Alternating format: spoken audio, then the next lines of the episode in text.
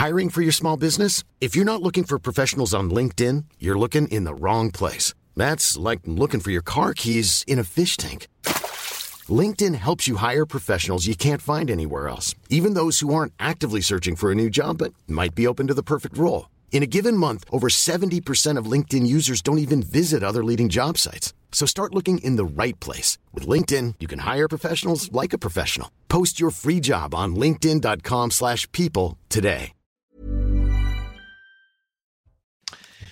Bonsoir à tous, très heureux de vous retrouver comme chaque soir dans Soir Info jusqu'à minuit sur CNews pour euh, débattre, euh, discuter des grands thèmes d'actualité. Elle a une ce soir, c'est la plus faible mobilisation depuis le début de la contestation contre la réforme des retraites. Aujourd'hui, seuls 281 000 manifestants ont défilé dans toute la France selon le ministère de l'Intérieur, un chiffre en forte baisse par rapport aux 112 000 personnes présentes le 1er mai dans toute la France. Des cortèges ont défilé sans incident euh, notable, excepté à Nantes et à Paris où quelques heures ont été recensées en, fin d'après-midi. On fera le point dans ce soir info.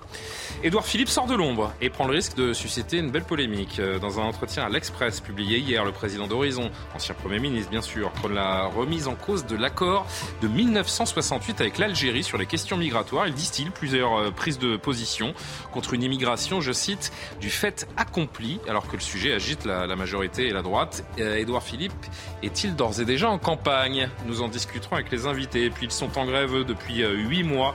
Le personnel du service de sécurité et sûreté de l'accueil de l'hôpital Saint-Jacques de Nantes dénonce des conditions de travail inacceptables dans le contexte du drame de Reims où une infirmière est morte poignardée par un homme atteint de troubles mentaux. Les professionnels de la psychiatrie espèrent une réaction forte de la direction, mais leurs revendications restent lettres mortes. Nous les entendrons sur CNews euh, tout à l'heure dans ce soir info.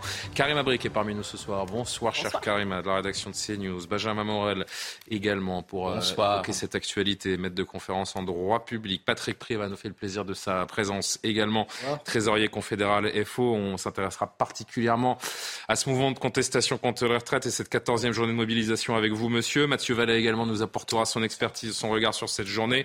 Porte-parole du syndicat indépendant des commissaires de police. Et puis on n'oublie pas Jean-Sébastien Ferjou, qui a son utilité euh, parmi tous ses invités aussi, évidemment qu'on aime entendre et dont on se délecte des analyses, n'est-ce pas, cher Jean-Sébastien, directeur d'Atlantico. Voilà pour les présentation est un tout petit peu en retard. Pardon, Adrien Spiteri, rappel de l'actualité. Emmanuel Macron a célébré le 79e anniversaire du débarquement. Il a rendu hommage au commando Kiefer. Le chef de l'État a participé à une cérémonie à Colville, Montgomery, en compagnie de la première ministre Elisabeth Borne. Il a ensuite participé à l'inauguration du nouveau musée du débarquement.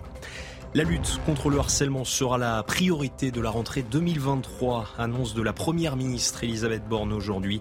De son côté, Papendiaï a promis des moyens supplémentaires. Il a reçu hier la famille de la jeune Lindsay. Pour rappel, l'adolescente a mis fin à ses jours le mois dernier. Et puis clap de fin pour euh, Christophe Galtier au Paris Saint-Germain. L'entraîneur a été euh, informé de son départ après une saison compliquée. Plusieurs noms circulent déjà pour le remplacer. L'ancien coach du euh, Bayern Munich, Julian Nagelsmann, serait la priorité. Allez, une très courte pause et on se retrouve avec les invités pour évoquer cette 14e journée de mobilisation. Quelles conséquences Quelle suite On y revient tout de suite.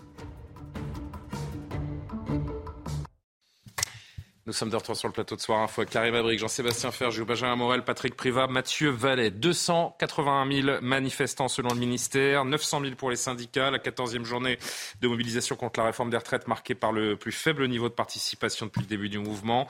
Euh, d'après les chiffres des autorités, donc comme ceux des, syndicats, plus d'un mois après le, 1er mai, les cortèges étaient donc plus éparses partout en France. 31 000 manifestants recensés à Paris pour la préfecture. Pour conclure les chiffres, euh, donc dans toute la France, les cortèges ont défilé défilé sans gros incidents notables, excepté à Nantes et à Paris, où quelques heures ont été recensées en fin d'après-midi. Résumé justement de la journée parisienne avec nos équipes. Dans les rues parisiennes, le cortège était moins dense que d'habitude cet après-midi. Mais pour les manifestants et syndicalistes présents, la lutte n'est pas terminée.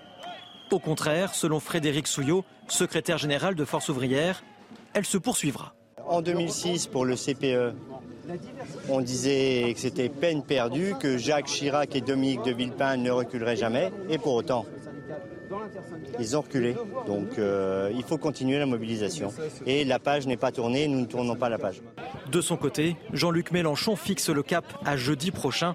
où l'Assemblée nationale examinera la proposition de loi du groupe Lyotte. Il y a encore un débat qui va avoir lieu à l'Assemblée. Nous allons le mener jusqu'à la dernière minute, jusqu'à la dernière seconde. Si nous gagnons, nous aurons gagné. Si nous perdons, la lutte continuera. Pas certain néanmoins que le combat continue sous la forme de grandes manifestations, selon Laurent Berger, le secrétaire général de la CFDT, un brin défaitiste. On va voir ce qui se passe après-demain à l'Assemblée nationale. Mais au-delà de ça, euh, on ne va pas se raconter d'histoire. Moi, j'adorerais vous dire qu'on est capable de refaire une mobilisation à 2 millions de personnes la semaine prochaine. C'est pas vrai parce que les, travailleurs et les travailleuses, on ne peut pas leur mentir. Ils sont lucides. Cette réforme, elle est malheureusement promulguée et les décrets de 64 ans sont publiés. C'est une réalité. Il annonce par ailleurs que l'intersyndicale existera toujours à l'issue de cette lutte. Les principaux syndicats continueront à travailler ensemble sur d'autres combats. Un mot d'abord, Mathieu Vallée, avec vous sur l'aspect euh, sécuritaire. On l'a dit, on est bien loin de ce qu'on a aperçu, ce qu'on a vu, ce qu'on a déploré surtout le 1er mai. Et pourtant, il y a quand même eu euh, quelques heures, quelques violences, de la case. Je rappelle que le dispositif était conséquent, 11 000 policiers dans toute la France, 4 000 à Paris. On attendait 1000 éléments à risque. A priori, ils étaient un, petit peu moins nombreux euh, tout de même. On va résumer en disant que c'était pas la mobilisation des grands jours, mais les Black Blocs étaient tout de même au rendez-vous?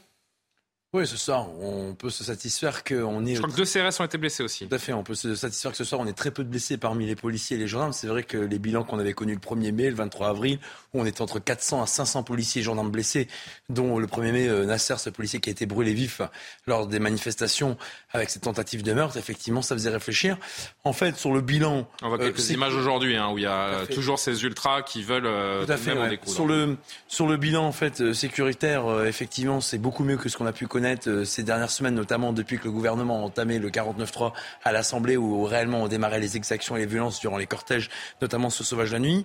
Ce qui marque aujourd'hui, c'est que en fait, dans euh, les cortèges, que ce soit à Lyon, que ce soit à Paris, on a des policiers qui ont été visés par des pavés à la tête par des individus qui ne sont pas ni des manifestants ni des délinquants, mais qui sont des criminels. Quand on vise un policier ou même un pompier, il y a des pompiers avec la brave à moto qui étaient en train de circonscrire un incendie que vous montrez sur vos images, notamment, et qui ont été pris à partie par des individus violents. Et en fait, il faut savoir que quand on envoie un pavé dans la tête d'un policier ou un pompier, c'est rarement pour lui dire je t'aime ou pour envoyer des fleurs, mais c'est vraiment pour le tuer. En tout cas, c'est comme ça que ça doit être retenu. Et c'est ça aujourd'hui qui me choque, c'est que dans les cortèges, on a des gens qui viennent pour se faire du policier et maintenant du pompier, alors que ces gens-là sont là pour protéger, pour sauver des vies et pour permettre à ces cortèges de se dérouler sans incident. Je voulais dire un mot euh, également de, ce personnage, de cet individu, parce que parmi les, quelques personnes interpellées euh, aujourd'hui à, Paris, l'un des prévenus de l'affaire de la chocolaterie Trogneux sais pas si vous avez entendu parler euh, de ça cet après-midi. Euh, l'un des trois prévenus qui lui a été euh, mmh. relaxé, l'homme de, de, 22 ans, il a fait quand même trois semaines de détention provisoire avant le jugement hier au tribunal. Et donc, il est relaxé. Très bien. Enfin, c'est voilà, la justice est, est passée. Le lendemain, il prend le train pour venir à Paris. Il a été interpellé pour port d'armes, a priori. Hmm. Bon, là, on parle d'une arme, c'était des gants, euh, des gants coquets, c'est comme ça qu'on appelle ça. Bon, c'est sûr que ça peut être une arme par destination quand on les, quand on les parle. Hmm. Il aime vu dangereusement, ce, ce, monsieur. Je vous avoue que les, les, les bras m'en sont tombés. Je me dis que cette personne a quand même quelques petits problèmes de discernement. L'affaire de M. Trogneux, qui est la victime à Amiens euh, des agissements de deux individus, puisque l'individu dont vous parlez, qui a été interpellé à Paris pour un port d'armes prohibé et des gants coquets, c'est une curieuse manière d'exprimer sa participation démocratique dans une manifestation qui est garantie par la Constitution. Et c'est surtout qu'en fait, moi, j'aurais aimé que. Il n'a pas manifesté, hein, puisqu'il a été Non, non, bien sûr, il a été interpellé avant. Comme quoi, le dispositif de contrôle en amont est efficace par la police régionale des transports ou par les policiers qui sont mis en amont en sécurisation. Mais en fait, l'affaire de M. Trogneux, telle qu'elle a été traitée par la justice, rapide, éclair, implacable, exemplaire. C'est la justice qu'on aimerait pour tous les citoyens, y compris pour les policiers et les gendarmes qui sont blessés. C'est ce que nous, on réclame en syndicat de police. Quand on demande des peines minimales, quand on demande un déferment systématique devant un magistrat, quand on demande une condamnation, l'exécution de la peine, une incarcération même pour des courtes peines, c'est exactement ce qu'il y a eu dans l'affaire Trogneux. Et d'une certaine manière, vous voyez bien que cet individu qui avait été relaxé, donc absence de preuves et donc innocenté par la justice, on voit bien que derrière il sort du tribunal et il recommence. Comme quoi ce que certaines fois je peux dire sur certaines affaires ou sur certains dossiers, c'est pas des paroles vues de l'esprit, mais c'est une réelle réalité. Vous imaginez qu'il sort hier du tribunal hier soir, puisque le verdict a été rendu hier soir, ah, et que dès le lendemain, il vient dans une manifestation. Et puis il était en posture de euh, victime au tribunal, hein, en disant qu'il était innocent, qu'il est d'ailleurs euh, un pseudo journaliste indépendant sur les sur les réseaux sociaux. On apprend de lui qu'il ne, ne sait ni lire ni écrire, donc on peut décemment se poser des questions en effet sur sur son discernement. Le lendemain, il se, il se, profession de journalisme. il se jette il se jette de nouveau dans, dans la gueule du loup. Une autre image que je voulais euh, vous montrer euh, concernant les, les faits de violence ou les, ou les symboles qui ont été attaqués euh, aujourd'hui, je voulais vous montrer cette image des CRS qui protègent la fameuse rotonde. Et là, j'ai envie de m'adresser à vous, Patrick Privac, quand même. Des CRS qui protègent une brasserie parce que il y a six ans, le président de la République est allé boire un coup pour euh, célébrer un entre-deux tours. Vous vous rendez compte du niveau des symboles qui sont attaqués quand même? Franchement. je, évidemment, je suis pas du Je vous fais réagir parce que vous étiez dans le cortège, mais que vous ne faites absolument pas partie des, individus qui, euh, qui s'attaquent à ce genre de à ce genre de symbole. Vous étiez dans le, cortège normal euh, entre guillemets, bien sûr, mais c'est votre regard qui m'intéresse sur des, en train de regarder pour voir Je voudrais qu'on revoie cette image des cordons de CRS pour protéger une, brasserie parce qu'il y a six ans, le, président de la République est allé boire quelques verres. Qu'est-ce que ça nous dit? Ça nous dit que des manifestations doivent être euh, déclarées, parfaitement organisées. C'est ce qu'on fait. D'ailleurs, le parcours a été fort décrié, hein, le parcours d'aujourd'hui. Parce qu'il passait. Parce qu'on euh, passait devant l'Assemblée nationale.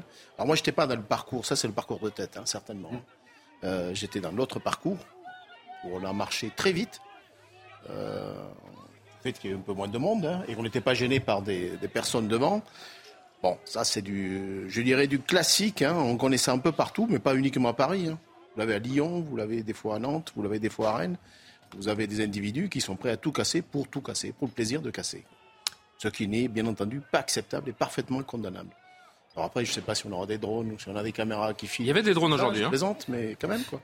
Les mouettes d'ailleurs nous en voulaient. Les Les mouettes. Les, ah oui. Les... elles, apprécient pas. Il y a eu des attaques de drones par les mouettes ouais. Comment Il y a des attaques de drones par les mouettes Ah, drôle d'info. Il y a eu des drones qui ont été utilisés, je crois que c'était au-dessus de Lyon. Des black mouettes, quoi. Ah ouais, finalement. C'est sûrement ça. Qui, euh... C'est rare, mais effectivement, le drone a été attaqué par les mouettes, ce qui a un peu déstabilisé l'utilisateur. Si on peut euh, sourire un peu, parce que franchement, c'est vrai que, encore une fois, on n'est pas du tout à des niveaux de violence comme ceux qu'on a vus le 1er mai.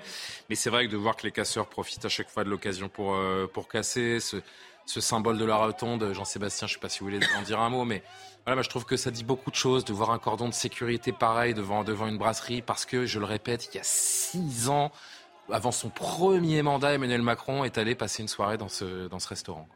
C'est un des lieux qu'il fréquente parce que justement le président de la République. Oui, mais le grand public, enfin le grand public. oui, mais parce que ça va. Ne pense à la rotonde que pour le, le jour du premier tour, le soir du premier tour. Oui, mais malheureusement, le président de la République et son épouse ont choisi de ne plus fréquenter que certains établissements pour éviter d'en exposer d'autres. C'est ah là où on en est arrivé. C'est la raison pour laquelle euh, je vous disais ça, parce que ça n'est pas que pendant les, les manifestations, mais qu'on a vu effectivement, et c'est exactement ce qui s'est passé à Amiens, hein, en s'en prenant à cette chocolaterie qui appartient oui, c'est, c'est la famille. Vous avez raison de faire un parallèle. De, de, Madame, de Madame Macron, on est dans l'absurdité euh, absolue, dans l'absurdité absolue, mais parce que ce sont des symboles à la fois c'est la, personne d'Emmanuel Macron qu'on attaque et probablement un certain mode de vie, comme s'il y avait d'un côté des privilégiés, des bourgeois, des... parce que ça s'inscrit dans un discours de radicalité, euh, de contestation sociale qu'on a le droit de tenir par ailleurs pas en s'en prenant à des biens, à des personnes qui n'ont euh, strictement rien demandé. Maintenant, la manifestation d'aujourd'hui, parce que c'était quand même le dixième anniversaire de la mort euh, tragique de Clément Méric. Clément Méric, potentiellement il y aurait pu avoir peut-être. C'est un militant, un militant de gauche qui a été, euh, tué par des, euh, par des militants d'ultra droite. Et qui par des Clément, Clément Méric. Oui. Et qui, pour le coup, euh, on aurait pu croire qu'il y avait des black blocs qui, qui venaient justement pour, pour, cette raison-là. Et on sait ce qu'on Alors, je ne sais pas s'ils ont été interceptés sur la route, mais en tout cas, des black blocs, des black blocs étrangers qui ont été interceptés. le résultat était moins euh, finalement terrible que ce qu'on a pu connaître notamment euh, lors, euh, lors du 1er mai. Et moi, je trouve que le verre est à moitié vide, à moitié plein, selon ce qu'on ce qu'on a envie de, de, voir. Parce que ça n'est pas une réussite massive en termes de poursuite du mouvement, mais pris dans l'autre sens. On va l'évoquer très largement avec la pub. pris dans l'autre sens, ça montre aussi que la pilule, le gouvernement a beau vouloir tourner la page, la page ne tourne.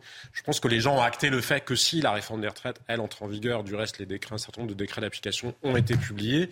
En revanche, la facture, elle, elle restera et elle restera, je pense, enfin, dans le climat politique pendant encore longtemps. Il n'y a plus que jamais de France aussi, c'est l'impression que, euh, que ça nous donne entre cette France qui reste euh, en colère, qui, bien que la loi a été promulguée, bien qu'elle sera en vigueur dès le 1er septembre et qu'a priori il n'y a plus rien à faire, eh bien, il y a toujours une partie des, Français qui, qui n'acceptent pas et qui ne, qui ne, souhaitent pas passer à autre chose. Et parmi eux, certains des, des plus violents qui profitent de ces mobilisations organisées et encadrées pour venir jeter le trouble.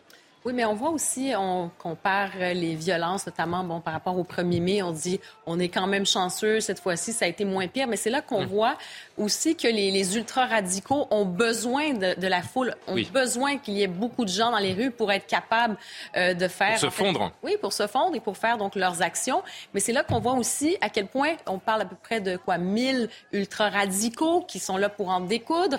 Eh bien, 1000, euh, ils ont un pouvoir de nuisance immense finalement. Alors on se pose encore la question, mais comment se fait-il qu'on peut laisser à peu près 1000 personnes euh, faire autant de, de grabuges, s'attaquer, faire autant de violence aussi, et confisquer aussi le sens des manifestations, parce que au final, ben, c'est quoi? C'est des, gens qui décident de ne plus venir manifester aussi.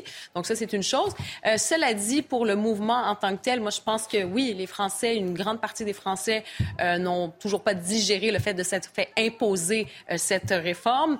cela dit, quand même, ben, on voit qu'on est en train quand même de tourner la page. Je pense sur la, la séquence des manifestations, la séquence de cette euh, colère, disons, qui est exposée comme ça dans les rues, moi, je pense qu'on est en train véritablement de tourner la page. Un dernier mot avant notre dernière pub de la soirée. On s'intéressera beaucoup plus particulièrement aux syndicats et à, la suite de ce mouvement juste après la pause. On est probablement en train de tourner la page, mais malgré tout, il en restera quelque chose. Hein. Et aujourd'hui, vous avez en effet une acrimonie dans la population, et ça ne veut pas dire que d'ici 2027, ça ne sera pas encore un enjeu structurant. Deux mots quand même pour revenir sur ce que vous disiez. Vous disiez tout à l'heure, bah, voilà, il y a des gens qui ne veulent pas tourner la page et qui font de la violence. La réalité, c'est que eux, ils s'en fichent de la, réforme des retraites. On a affaire à des groupes qui sont des, groupes des profiteurs de. Ce qu'ils veulent, c'est l'effondrement de l'État. Vous avez raison. Bah, vous avez une manifestation sur les retraites ou sur autre chose. L'important, c'est que ce soit un bon véhicule pour en effet. Non, c'est plutôt les actions comme celles qu'on a vues au siège des JO aujourd'hui qui, euh, qui tendent euh, plus à servir le propos que je tenais euh, un peu plus tôt. Et on verra ces images d'ailleurs euh, juste après la pause. Vous restez avec nous, c'est donc, je le disais, notre dernière pause de la soirée. On s'intéressera beaucoup plus particulièrement au fond du sujet, aux syndicats. C'était la dernière, Monsieur Privat Journée de mobilisation? Je n'en sais rien. L'intersyndicale. Euh, Il va falloir vous mettre d'accord, hein, parce que pour Laurent Berger, a priori, c'était la dernière. Hein. Parlez, on verra bien. Passons de parler. On en discute dans un instant. À tout de suite. Il est 22h30. Soir Info revient juste après le rappel de l'actualité. Adrien Spiteri. Le préfet responsable de la gestion du fonds Marianne démissionne. Cette décision fait suite à la publication d'un rapport de l'inspection générale de l'administration. Elle dénonce un traitement privilégié de Christian Gravel réservé à une association. Le fonds Marianne a été lancé en 2021 après l'assassinat de Samuel Paty pour lutter contre la radicalisation. Un jeune Français sur dix est en difficulté de lecture, la moitié d'entre eux en situation d'illettrisme, résultat d'une étude du ministère de l'Éducation publiée aujourd'hui. Elle s'appuie sur des tests conduits durant la journée défense et citoyenneté en 2022. Dans le détail, 12,9% des garçons sont en difficulté contre 9,1% des filles. Et puis Volodymyr Zelensky appelle le monde à réagir. Le président ukrainien s'est exprimé après la destruction partielle du barrage de Kakovka. Cette destruction a entraîné l'inondation de nombreuses localités. Au moins 17 000 civils ont été évacués. Moscou et Kiev s'accusent mutuellement. Parce qu'ils étaient pressurés. Ah On est de retour donc avec Karim Abric, Jean-Sébastien Ferjou, Benjamin Morel, Patrick Privat, Mathieu Vallet. On a euh, évoquer l'aspect euh, sécurité, les interpellations et la façon dont cette journée s'était euh, déroulée sur le, terrain. Venons-en euh, au fond qui nous intéresse. Patrick Privat, principalement, trésorier confédéral Force ouvrière. C'était la quatorzième et dernière journée de mobilisation. de mobilisation. Je vous ai posé la question juste avant la pause, mais je voudrais peut-être qu'on développe un petit peu plus la réponse. Est-ce qu'il faut savoir, parfois, arrêter une mobilisation pour ne pas la gâcher? C'était peut-être la 14e, journée. Moi, j'ai toujours ah. quand même le badge. Alors, j'ai pas eu le temps de faire les badges abrogation. Badge retrait. Je précise pour nos téléspectateurs ce qu'il est écrit. Euh, oh, mais vous, faites, vous êtes chez vous, faites ce que vous voulez. Mais euh, je ne sais pas si c'est la dernière journée de mobilisation. Mais est-ce qu'il ne serait pas sage que ce soit la dernière journée pour garder ce, rapport de force et rester sur des mobilisations importantes. il est toujours difficile d'organiser des manifestations pendant l'été, euh, mois de juin ou autre. C'est une journée très chaude aujourd'hui, euh, même si c'est euh, Euh, L'anniversaire du jour le plus long, ça n'a pas été les cortèges les plus longs, je vous l'accorde. Il aurait plu toute la journée, vous m'auriez dit. Non, non, j'aurais dit, j'aurais dit différemment, mais c'est a pas, pas le souci, euh, c'est c'est pas le problème ça. Ceci dit, il y avait toujours du monde dans les rues. 250 manifestations, je crois, très peu d'incidents, ce qui prouve que, y compris avec un cortège parisien ou des cortèges parisiens, parce qu'il y avait deux cortèges à Paris, euh, imposés par la préfecture, qui veut toujours un cortège de délestage, euh, un petit peu compliqué. hein. Passer devant certains édifices, euh, l'Assemblée nationale. Bon, il y a eu beaucoup de bruit devant l'Assemblée nationale quand on est passé devant, mais c'est le côté euh, marrant de l'histoire de la manifestation. Parce que nous, on n'est pas les casser l'Assemblée nationale. Il Mhm. ne faut pas se tromper. hein. On est des républicains avant tout. hein. Je le rappelle quand même. La mobilisation, elle est au plus bas. Je, alors, je, vois que vous détournez un petit peu. Non, non, je euh, détourne pas. Ma question, détourne- moi, ce que je, vous demande, c'est. C'est, c'est, est-ce qu'il faut savoir s'arrêter? La mobilisation est au plus bas. Vous imaginez bien, vous imaginez bien, pardon d'être un petit peu direct, et vous n'avez pas fait trembler Emmanuel Macron, vous n'avez pas fait trembler l'exécutif aujourd'hui. Si vous aviez arrêté un peu plus tôt, et auriez-vous, auriez-vous, c'est, je, je pose la question, hein, je n'affirme rien, auriez-vous cons- conservé une position de force qui était peut-être un petit peu moins prégnante aujourd'hui, euh, avec des cortèges Je ne crois éparses pas. Je ne crois pas que nous avons perdu ce combat. Pour plusieurs raisons. La loi entrera en vigueur le 1er Non, septembre, La je vous loi rappelle. entrera en vigueur. Euh, on verra bien comment elle rentrera en vigueur. Ça va être très compliqué. Ça veut dire quoi? Ça veut dire qu'il reste 29 textes, décrets ou autres d'application à prendre. Il y en a deux qui ont été publiés, comme par hasard, le dimanche, deux jours avant euh, une mobilisation. Légalement Oui, pas de souci. Le journal officiel, il travaille le dimanche, donc c'est pas de souci là-dessus. On avait été consulté sur ces euh, décrets, on avait déjà dit euh, notre position, bien entendu, sur ces décrets. Euh, mais le 1er septembre, quand on touche au système de retraite, on touche au système d'information des caisses. Moi, je vous dis que le 1er septembre, ça ne marchera pas. Ça ne marchera pas. Que va-t-il se passer pour les salariés qui voudront faire valoir leurs droits à pension? Eh bien, on va liquider des pensions de façon provisoire, avec un premier calcul et une diminution de 10%. À peu près, c'est toujours le système. Et on finira les liquidations de retraite, parce que c'est le terme qu'on utilise, Mhm. avec un décalage. Ça, c'est c'est ça qui va se passer. Donc les salariés... Pardon, je, je suis désolé, Monsieur Privat, peut-être qu'il me manque des, mais des parce que éléments, les mais. systèmes ne seront pas prêts. Les systèmes- Franchement, je vais, vous, je vais vous dire, Monsieur Privat, je suis désolé, je n'ai pas compris. Je ne comprends pas en fait en, en- en quoi vous ju- en quoi vous justifiez que le 1er septembre la loi euh, ne sera Parce pas euh, promulguée et qu'il y aura d'autres étapes avant que ce soit le cas? Sur le calcul des carrières, tous les systèmes, tous les paramétrages, parce que c'est ça en fait, quand on, on prend un décret. Mais on sait que ça se fait euh, par, par Oui, année de naissance et que ça se fera dans le temps, oui, sur oui, plusieurs années.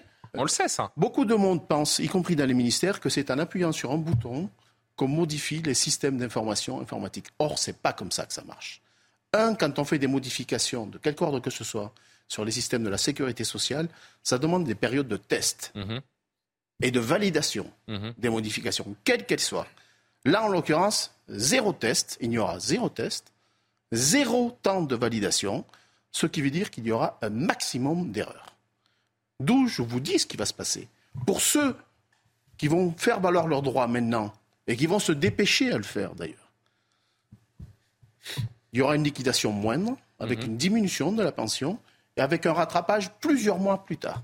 Bien sûr, les choses seront, toujours dues, mais c'est ça qui va se passer.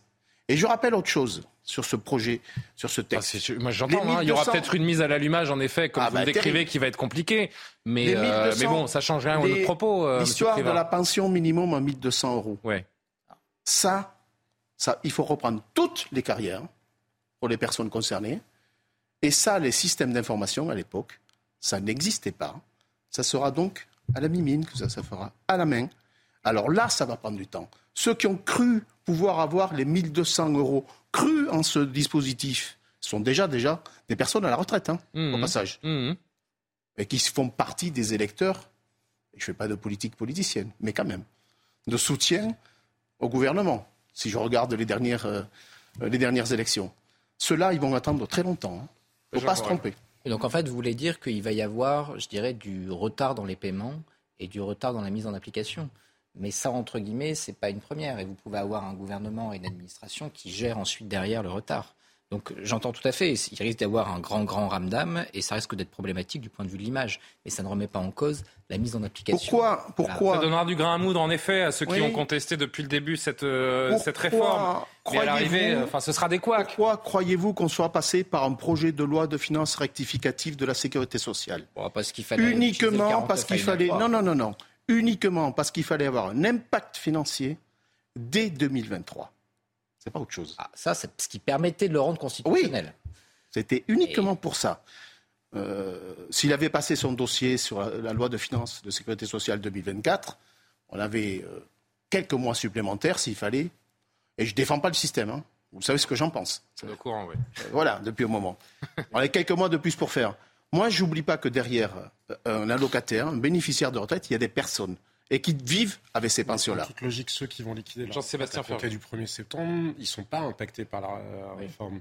C'est ceux qui, de toute façon, auraient liquidé leur retraite euh, à ce moment-là. C'est décalé dans le temps que ça va se faire. Ah ben oui, c'est décalé. Bon, oui, mais donc ce temps de test oui, oui, pour temps, cette ouais. nouvelle réforme... Ouais, mais, euh, bon, il faudrait qu'on reste, qu'on revienne sur le, sur le sujet. Jean-Sébastien, tiens, tant que vous avez la, la parole, est-ce qu'on peut dire ce soir, après cette mobilisation, donc en deçà des attentes tout de même, il faut le dire, Emmanuel Macron a gagné Mais gagner quoi? C'est la question. Bah, que si on raisonne strictement sur l'application de la réforme des retraites, oui, de toute façon, c'est gagné depuis que la loi a été adoptée par le Parlement et qu'elle euh, a été validée par le Conseil constitutionnel pour l'essentiel et promulguée ensuite. Après, est-ce que politiquement, ce qu'il investissait dans cette réforme-là, à savoir dire regardez, je suis un réformateur parce que j'ai réussi à faire ce que, euh, enfin, ce qui serait censé être euh, l'alpha et l'oméga de la réforme en France, non. D'une part, parce que c'est une réforme et c'est là où ça a été difficile pour lui, je pense. D'habitude, les réformes des retraites, elles étaient attaquées plutôt sur l'angle c'est injuste. Mm. Là, ça a été attaqué sur le double angle, c'est injuste et c'est inefficace d'un point de vue budgétaire. Ça ne suffira pas à sauver. C'est anti-démocratique parce que le Parlement n'a jamais Donc, voté cette loi. De ce point de vue-là, de toute façon, ça n'est pas réglé. Si on regarde la trajectoire des finances publiques françaises, le sujet du vieillissement n'est absolument pas réglé parce que de toute façon, on voit bien que les réformes, les retraites, pardon, des fonctionnaires notamment, il y a toujours à minima 30 milliards de déficit par an qui doivent donc être pris sur le budget de l'État pour. Alors, c'est pas le système de retraite, mais bref. Oui, mais il a gagné une ligne à son bilan, en fait, aujourd'hui. Il a gagné une ligne à son bilan. Ce qu'il avait, ce qu'il avait prédit, mais, il l'a fait, et, et c'est par ailleurs, ça va nous le, par ailleurs, ça nous le ouvert- vendra. Par ailleurs, non, parce que je pense que ça a ouvert une crise, on l'a suffisamment répété, démocratique, et qu'il y aura, comme je le disais tout à l'heure, comme Benjamin euh, l'a l'a relevé aussi, de toute façon, ça laisse dans le pays un climat d'amertume, et je pense que ça va lourdement peser sur la capacité d'Emmanuel Macron et de son gouvernement à faire quoi que ce soit d'autre à court terme, en tout cas sans être passé par la case élection. Benjamin Moelle, vous réagissez dans un instant. Je voudrais juste qu'on entende Laurent Berger, donc patron encore pour quelques jours. De la... Quelques jours, quelques semaines. C'est bientôt le. Bon, ça ne vous intéresse pas, c'est pas votre syndicat. Mais vous êtes euh, amis, euh, tous vous intéressez les uns aux autres quand même un Bien petit sûr, peu. bien voilà. sûr. Et on se voit souvent. Et vous voyez souvent. Laurent Berger, sur euh, cette journée de manifestation, euh, il faut savoir, accepter euh, que le match est peut-être perdu pour s'intéresser à d'autres batailles. Écoutez-le. Sur la question des retraites, bah, on va voir ce qui se passe après-demain à l'Assemblée nationale. Mais au-delà de ça, euh, on va pas se raconter d'histoire. Moi, j'aimerais- j'adorerais vous dire qu'on est capable de refaire une mobilisation à 2 millions de personnes la semaine prochaine. C'est pas vrai parce que les, les travailleurs et les travailleuses, on peut pas leur mentir. Ils sont lucides. Cette réforme, elle est malheureusement promulguée et les décrets 64 ans sont publiés. C'est une réalité. Ça ne veut pas dire qu'on l'accepte. Bah non, mais ça veut pas dire qu'on l'accepte. Mais la façon de pas l'accepter, elle va bouger. Ça fera pas les mêmes formes de mobilisation qu'on a eues jusqu'alors. La démocratie, c'est aussi euh, accepter euh, euh, les résultats à la fin. Il n'y a pas de, il n'y a pas d'illégalité dans, dans, dans cette réforme. Moi, je trouve que c'est quand même euh, une victoire à la Pyrrhus si jamais euh, c'est comme ça que c'était vécu par, par le président de la République et la première ministre. Je leur dis attention, attention sur les questions de pouvoir d'achat, d'organisation du travail, de, de, de, de- de dialogue social. Si vous voulez nous présenter des mesurettes, ça va pas passer. Et donc, euh, il y a pas, la fin de l'histoire. Il y aura un mois de septembre, il y aura un mois d'octobre. On verra bien ce qui se passera. Benjamin Moral. Ah, le mot a été prononcé, c'est une On victoire. va à la- passer à autre chose? Ah, si vous voulez, difficile de passer à autre chose parce que Laurent Berger a raison, c'est une victoire à la, c'est une victoire à la, à la Pyrrhus. Et je rejoins ce que disait Jean-Sébastien, c'est une victoire à la Pyrrhus. Pourquoi? Ben, d'ab- D'abord parce que vous aviez un Emmanuel Macron qui voulait se présenter comme étant un grand réformateur. Il a brisé le lien qu'il pouvait avoir avec l'opinion, y compris avec une, une partie de son propre électorat. Deuxième élément extrêmement important. Après, il y a toujours, c'est toujours pareil, hein, cette, cette loupe euh, grossissante euh, parfois. Ouais, enfin, Bah, on n'a pas montré l'image, mais aujourd'hui Emmanuel Macron, donc qui était dans la Manche, en Normandie, pardon, pour les, les commémorations bien sûr du débarquement. N'y a pas eu un incident. Oui, c'est bien merveilleux, mais le fait que président, vous... Monsieur le Président, sûr, les de main, regardez les enquêtes d'opinion. Ensuite, Il était beaucoup des- plus Et les enquêtes d'opinion sont favorables ces derniers jours. Euh, Désolé. Il est remonté dans les sondages, Emmanuel Macron. mais vous avez aujourd'hui une remontée qui est quand même très très basse par rapport aux jauges qui sont celles Oui. des siennes durant le premier Il est pas au fond du trou. Et deuxième de élément, et deuxième élément, bah, il est quand même très très bas par rapport à ses prédécesseurs. Deuxième élément extrêmement important, il n'y a plus de majorité. Elle était déjà relative et là, elle est fondamentalement explosée. Et ça, c'est le point majeur du quinquennat. Parce que comment voulez-vous réformer quand vous n'avez pas de majorité LR n'est pas un partenaire fiable, c'est ce qu'a prouvé cette réforme. Et de l'autre côté, ben, vous avez au sein même de la majorité relative de vraies tensions qui ont été exacerbées. Troisième élément, même si euh, Standard Poor's a été plus gentil que Fichte, eh ben, l'objectif quand même majeur de Ils cette nous ont mis réforme... quoi? Ils nous ont laissé le triple A? A, A Et négatif. A, A, Perspective moins. négative. Oh. L'objectif majeur de cette réforme... J'aurais été content à l'école d'avoir un A moins. L'objectif off, c'était de convaincre les marchés. Parce que derrière, si vous voulez investir dans les finances publiques, il faut emprunter. Et pour arriver à emprunter, il, faut- il vous faut des taux bas. Et donc, ce faisant, on voit que cette réforme n'a pas convaincu les marchés. Donc, entre guillemets, victoire face aux syndicats peut-être, mais victoire à la Pyrrhus. Euh, Patrick Prévat, je- je- Alors, on a- en a parlé tout à l'heure. Non, mais vraiment, je, je voudrais que vous euh, entendiez ma question. Mais je l'entends. Pour, euh, non, mais pour avoir une réponse vraiment qui va dans, dans le sens de celle-ci. Cette réforme, je l'ai dit tout à l'heure, elle va entrer en vigueur le 1er septembre. On a compris que vous imaginez des couacs, des retards à l'allumage, et, et on a bien entendu votre démonstration. Moi, je vous pose une question très simple. Cette euh, réforme entre en vigueur le 1er septembre. Elle est passée légalement, quoique euh, on remet, euh, certains remettent en question et beaucoup remettent en question sa légitimité. Moi, j'ai une question très simple. Est-ce que vous allez l'accepter, tout simplement? Non. Le 1er septembre, cette loi est promulguée. L'accepterez-vous? Non. Pourquoi et comment ne C'est l'accepterez-vous pas la première loi que nous contesterons, quand bien même elle était promulguée avec tous les décrets d'application ou autres. Nous n'accepterons jamais, et aucune Mais organisation vous n'aurez pas d'autre choix. nous n'accepterons jamais, qu'allez-vous faire? nous ne validerons pas en tant que telle cette loi. Autant on peut dire quand une loi est prise, que les choses avancent, qu'il y a du plus pour les salariés ou pour les citoyens de ce pays, on peut dire on approuve les choses. Là, on a pris deux ans ferme, tous, vous y compris, Oui. et surtout les plus jeunes. Enfin, moi, je... Donc entre vous, moi j'en ai pris un peu moins parce que j'ai mes cheveux blancs font que. Je veux dire, j'ai calculé, moi, c'est 67 ans. hein, donc, euh, Ah oui. Mais rien ne vous... ça, hein. Mais je rappelle aussi et je que ne veux pas me plaindre rien, par rapport rien- à des gens qui ont. Absolument. des carrières rappelle- beaucoup... Comment? C'est pour bientôt. Ouais, c'est en plus, ça va arriver vite. Je rappelle quand même dans ce pays, avant cette réforme, déjà si vous vouliez travailler bien au-delà de l'âge légal, c'était largement possible. Hmm. Et l'employeur ne pouvait pas vous licencier euh, pour dire vous ne restez plus. Vous le rappelez quand même. Hmm. L'âge moyen de départ aujourd'hui, il est à plus de 63 ans. Donc le curseur, le marqueur 62-64, ça ne servait à rien. Ça va servir à des choses Ça importantes. sert à de la contester. Si Oui, ça, ça le- sert à si la contestation, mais ça va servir à des choses fondamentales. Et, et je vous dis que cette réforme va coûter beaucoup plus cher que soi-disant le rapportera. Aujourd'hui, 50% des gens qui font valoir le droit à la retraite ne sont déjà plus en activité Hmm. avec l'ancien l'ancien système. Vous pensez qu'en mettant deux ans de plus, on va améliorer ce, ce ratio Certainement pas. Ce sont les prévoyances dans le secteur privé qui vont payer. Ça, ça a été évalué à 10 milliards d'euros de plus, hein, le décalage de deux ans.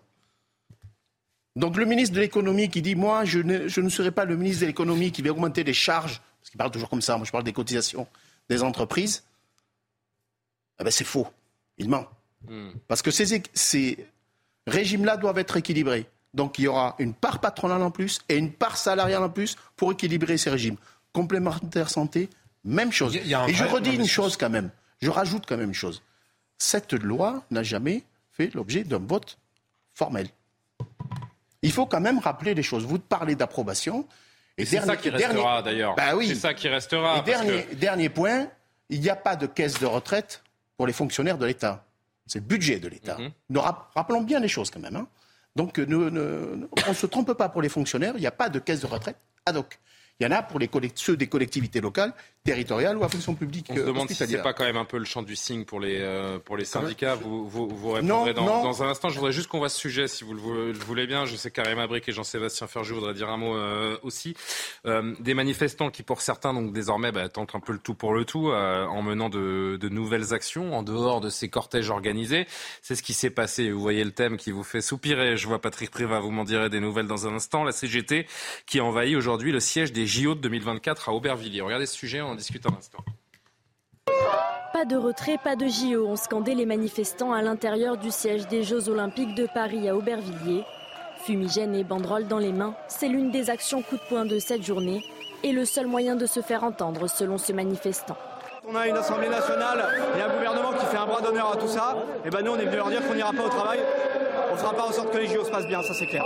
Du côté d'ici les Moulineaux, des électriciens ont procédé à une coupure de courant qui a touché pendant deux heures une large zone qui abrite des sièges de médias et entreprises du numérique, afin de contester une nouvelle fois la loi de réforme des retraites, comme l'appuie Frédéric Probel, secrétaire général du syndicat Énergie Bagneux.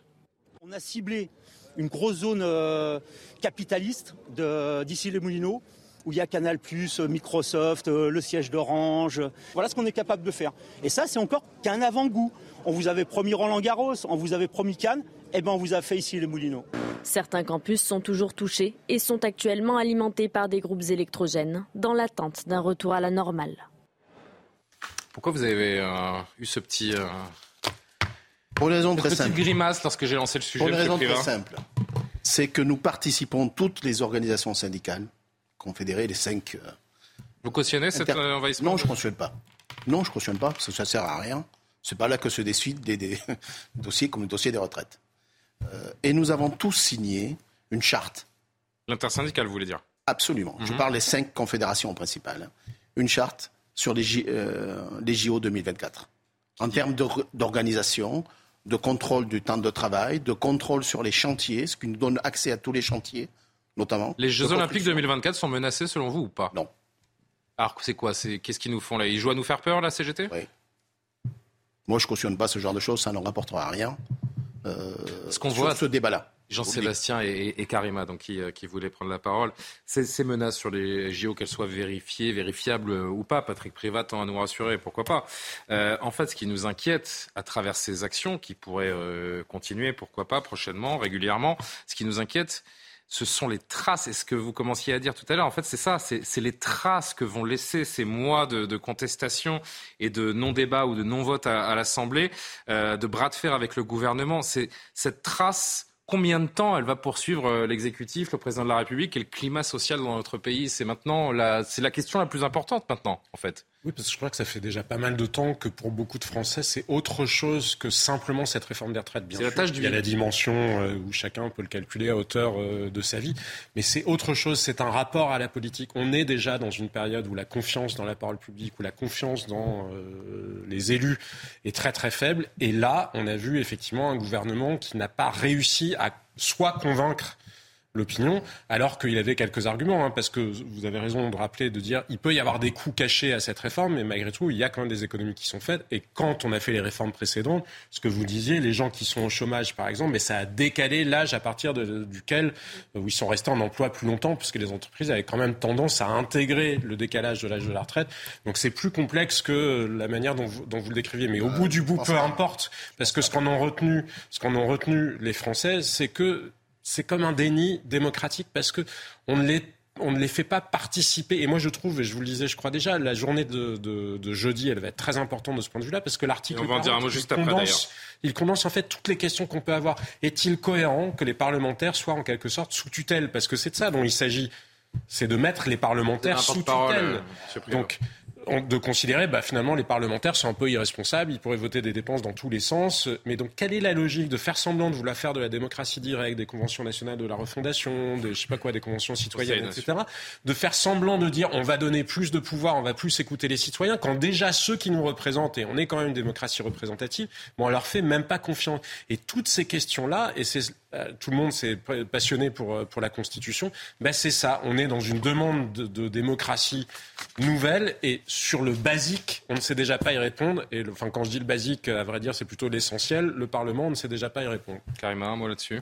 Oui, puis ça donne une impression. En fait, les syndicats ont mené cette euh, chaude lutte. Je pense qu'il y a eu un grand respect de la part de la population qui a suivi les syndicats. Ils étaient des centaines de milliers de personnes dans les rues. Ça s'est fait de façon pacifique. Ça a été euh, donc ça, ça a duré dans le temps, mais en même temps, on se dit.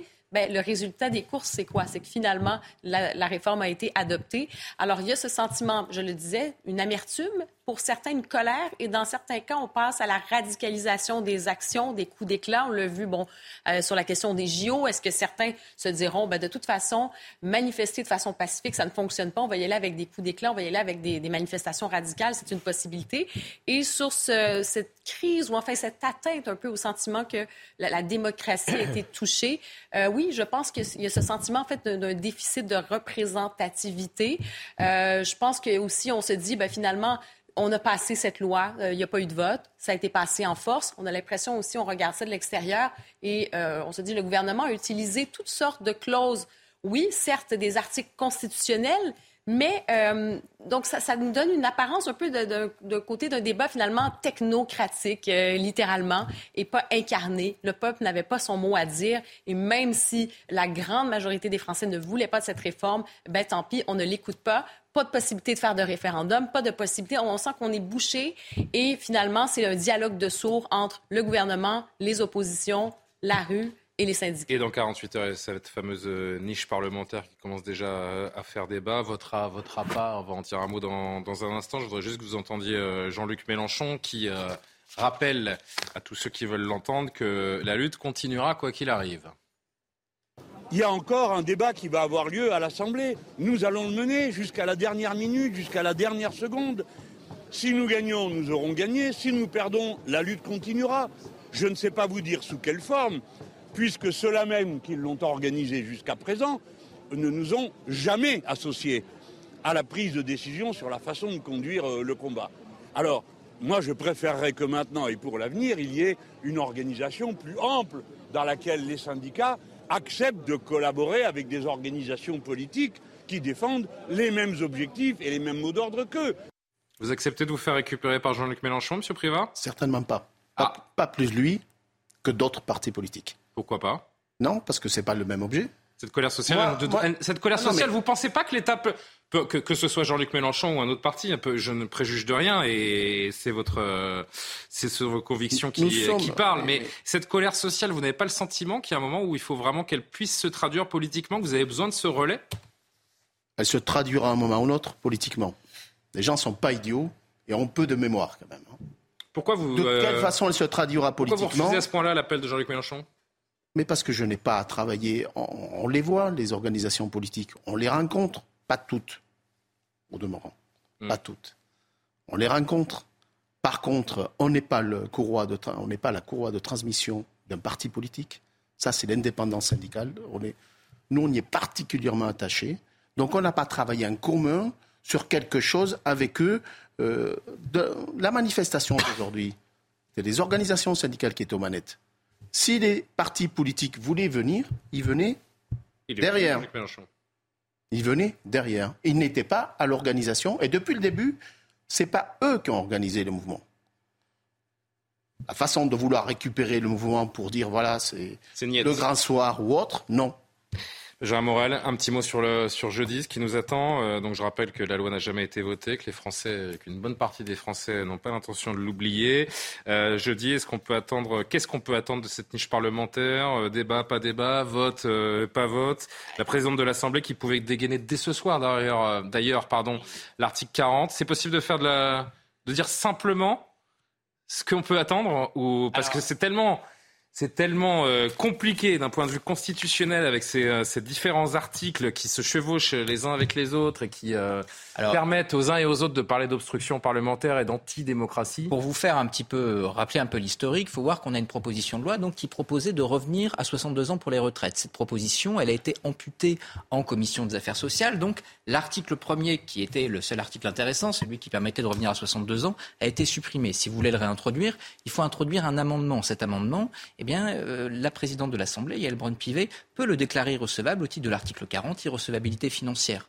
On a, de la part de la NUP et de l'IOT, des amendements un peu biscornus qui visent à expérimenter, etc., pour que malgré tout, il y ait un vote. Mais c'est Yael Braun-Pivet qui juge. Il n'y a pas le Conseil constitutionnel au-dessus. Elle fait ce qu'elle veut tant que la loi n'est pas votée. Donc, si jamais elle veut, elle peut. Donc, si jamais il y a irrecevabilité, bon, on débat sur du vide. Si jamais il n'y a pas irrecevabilité, Yael Braun-Pivet se dit on peut quand même débattre il y a plusieurs centaines d'amendements qui ont été déposés par la majorité. Ça veut dire quoi? On est dans le cas d'une niche parlementaire. Ça veut dire terminé. Exactement, de 9h à minuit. S'il y a trop d'amendements, on ne peut pas voter. Et donc, la majorité a décidé qu'il ne fallait pas voter sur cette proposition de loi. Donc, quand même il n'y a, pas un grand risque à voter, ça passera pas. Évidemment, mais symboliquement. Alors que le risque social, il est immense. symboliquement, ce serait fou, je dis, de ne pas aller au vote. Mais symboliquement, la majorité n'a pas envie de perdre ce vote. Mais non, donc, elle, ne la perdra pas. Elle ne le perdra pas. besoin d'une majorité absolue, contrairement elle peut, elle, peut en effet perdre le vote. Elle peut, je suis d'accord avec Il y a un vrai risque qu'elle perde le vote.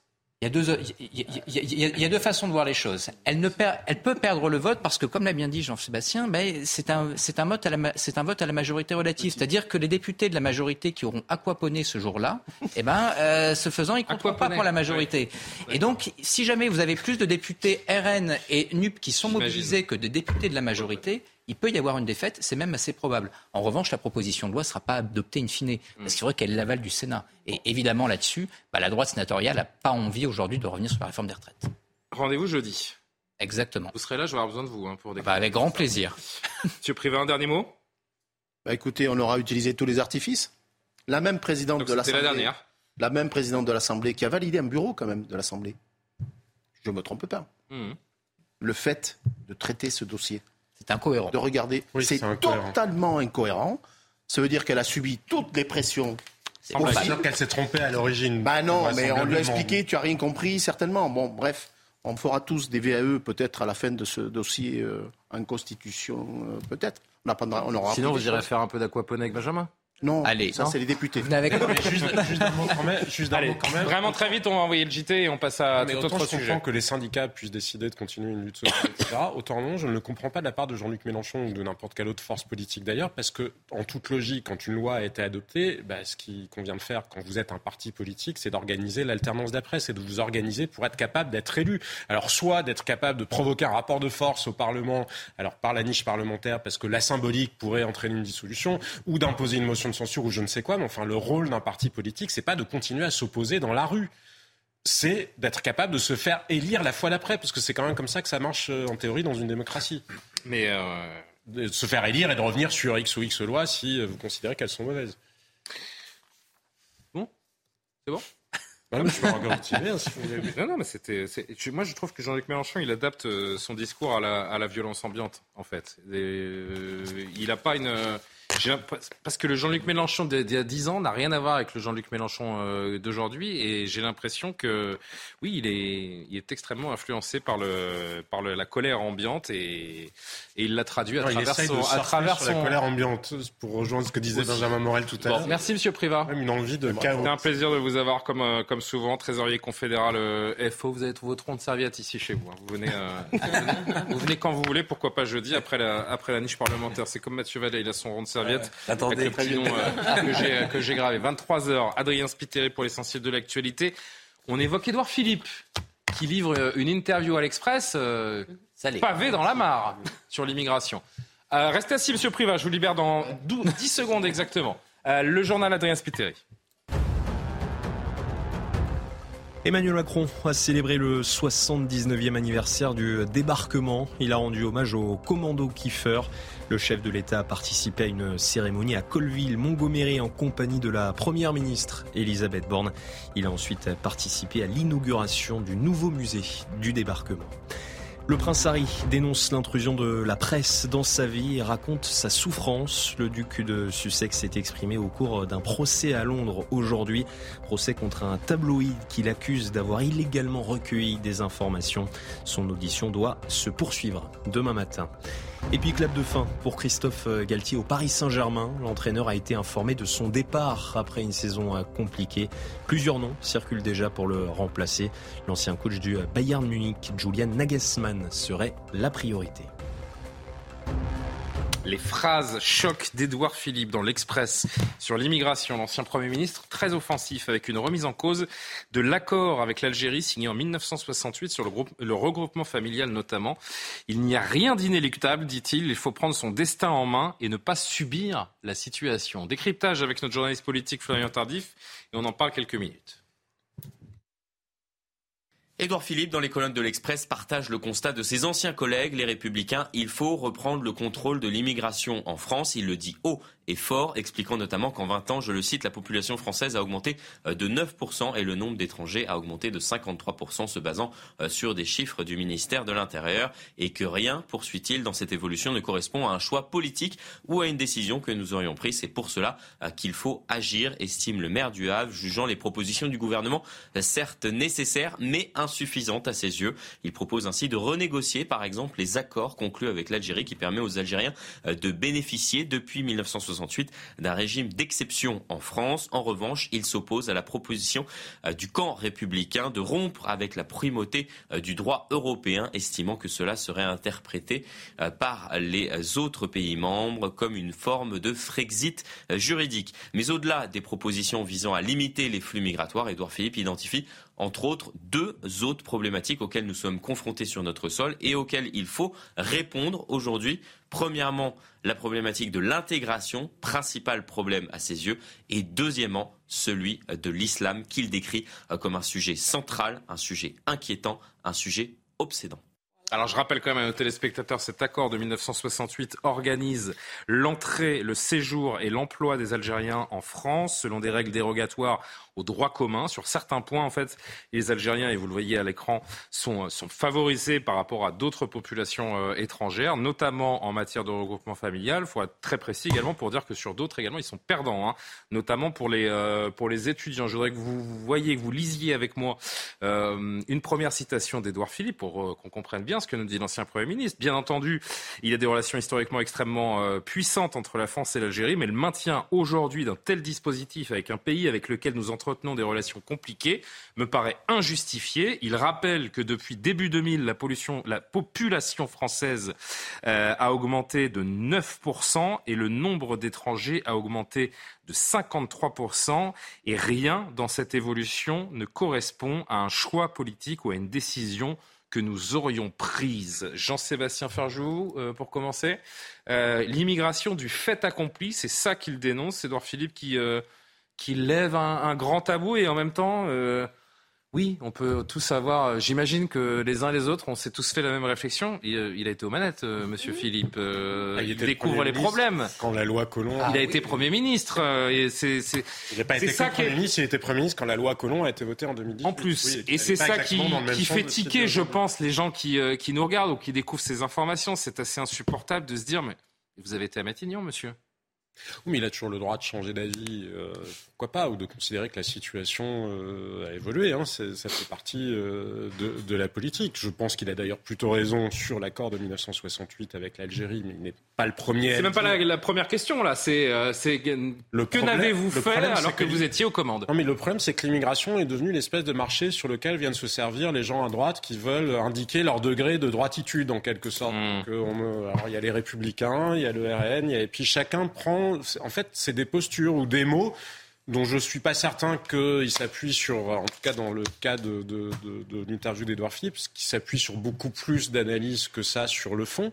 C'est simplement pour dire, regardez, je ne fais pas partie de la majorité actuelle. Le gouvernement, ou Emmanuel Macron en tout cas, serait bien en peine de faire voter une loi sur l'immigration. Je suis un cran au-dessus de lui pour bien marquer qu'il est à droite, parce que beaucoup ont compris que l'enjeu en 2027 serait certainement de récupérer un électorat plutôt ancré au centre droit, enfin centre droit et à droite. Mais est-ce que ça a du sens d'aborder la politique par ce biais-là? Parce que par ailleurs, Édouard Philippe dit surtout pas, regardez, les républicains, eux, sont de dangereux extrémistes, puisqu'ils voudraient revenir sur la Constitution et ils voudraient euh, vous changer la Vous n'avez pas l'impression à la lecture de ce papier qu'il va plus loin que des Darmanin, que des Vauquier? Ah ben non. non. parce qu'il va moins loin justement que les républicains. Les républicains, pour le coup, je trouve qu'il y a une forme de cohérence pour l'avoir défendu avant qu'ils le, le disent, donc je vais pas me déjuger moi-même, c'est à minima mon avis. Mais oui, nous avons un problème de toute façon avec la hiérarchie des normes euh, européennes et il faudra bien passer, à mon sens, par une forme de bras de fer avec l'Europe pour arriver à réguler les flux, euh, les flux migratoires. Mais Édouard Philippe, il veut bien qu'on pense qu'il est plus à droite qu'Emmanuel Macron, mais quand même surtout pas qu'il serait dangereusement à droite et qu'il serait prêt à aller jusque-là. Donc, mais Édouard Philippe, là ose parler des traités européens, il ose, euh, il ose aller dans le, dans le sens de LR, donc c'est en ça Non, que je dis pour qu'il dire est qu'il plus- ne veut- non, va justement pour dire qu'il ne veut pas revenir dessus. Eh oui. Précisément pour dire que LR va trop loin et que lui ne veut pas revenir dessus. Mais peu importe, il a le droit de penser ce qu'il veut, défendre ce qu'il veut, bien évidemment. Ce que je vous dis, ce que je trouve gênant, parce que par ailleurs chez LR, moi j'attends de voir ce qui se passera aux européennes l'année dernière, parce que LR tient un discours du l'année prochaine, oui, effectivement. C'est mieux d'attendre l'année prochaine. écoute. parce que si c'est pour euh, aujourd'hui, vous revenez dire- quand vous voulez, monsieur. si c'est pour aujourd'hui nous dire ça, être sur une posture euh, dure sur l'immigration, et puis que finalement l'année prochaine on voit, je sais pas, un choix de tête de liste d'une personnalité beaucoup plus europhile, be- beaucoup plus eurocompatible, quelle sera là encore la cohérence? Et je vous dis, c'est devenu l'immigration est devenue le marché. C'est juste regarder à quel point je suis droite aujourd'hui. Je voudrais juste, euh, pour qu'on puisse avoir tous les éléments pour, euh, pour conclure cette euh, conversation, vous montrer encore un long extrait. Il évoque trois non-dits. Trois non-dits à propos de, l'immigration. Le premier, d'abord, on dit qu'on veut moins d'étrangers en France, mais lorsqu'un certain nombre de nos concitoyens le disent, ils visent en réalité des personnes qui sont françaises, parfois même depuis trois générations. Ce n'est pas le contrôle sur l'entrée des étrangers en France qui réglera ce problème. C'est un sujet d'intégration, d'éducation, de civisme.